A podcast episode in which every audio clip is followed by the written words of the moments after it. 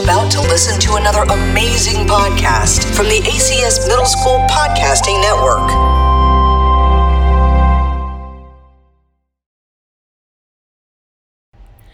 Hello, and I am Owen, and this is my final podcast in Level 3 podcast. This is my fourth video in this series, and we are going to be talking about modern warfare. This is our final one, and I am going to start to get into it. But before that, we need a bit of context. So, my first video was on ancient warfare, which we already discussed, then Napoleonic, then World War warfare. And World War warfare really showed us how destructive a war could get. And that's why there have been pretty much no major conflicts since then. But countries have been very prepared for it. At the end of World War II, an invention was made called the atomic bomb. And the atomic bomb could destroy an entire city in one go. And after the war, the Soviet Union and the United States of America developed that bomb. A lot. They kept developing and kept developing, and they knew that if a war broke out, it would be the end of the world. So, modern warfare has pretty much been most of the Cold War and today. In this um, type of warfare, people, a lot less people have died, but a lot more people could have died because everyone is afraid of each other. A nuclear war could break out and all of humanity could die. That is how destructive a war could be modern warfare. So let's have a bit of background. Modern warfare is very like World War II. It had planes, tanks. Very few new inventions have been made except for self launching artillery, new types of planes, new types of tanks, but pretty much all of the same ideas of warfare. So, in this type of warfare, what happens is pretty much the same as World War II, just so much more advanced. And as we know, advanced means more deaths. so, or I shouldn't be laughing about that, that is actually really serious. So, in modern warfare, the most reputable, or not most reputable, the most accurate description would probably be in the United States Afghanistan War. This war pretty much showed what um, what modern warfare does look like and how scary it can be.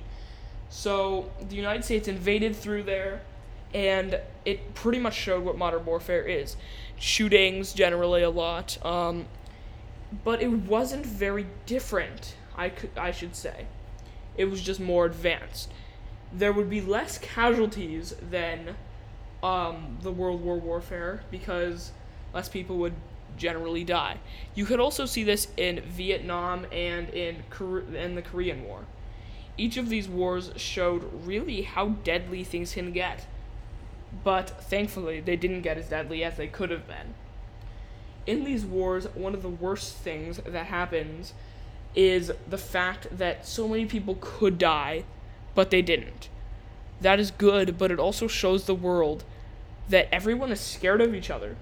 Have you noticed that in the Cold War, the United States and the Soviet Union did not fight, even though if the atomic bomb didn't exist, they probably would have. That's the point. So, what I'm trying to make here is an idea of how destructive modern warfare could be. People are generally on the internet saying it's going to be World War III and a bunch of things. And there is a good chance that there actually will be a World War III, hopefully with no nuclear bombs, or the world will probably end. So, now let's think. What is going to happen in the world? What is going on? This is modern warfare we're talking about. So as of as I speak right now in the world, whenever people are fighting, this is generally in modern warfare. Like for example in the what's it called? The Yemen civil war. What's happening right now? That's modern warfare. There is modern trench warfare as well, which is happening in Iran and Iraq.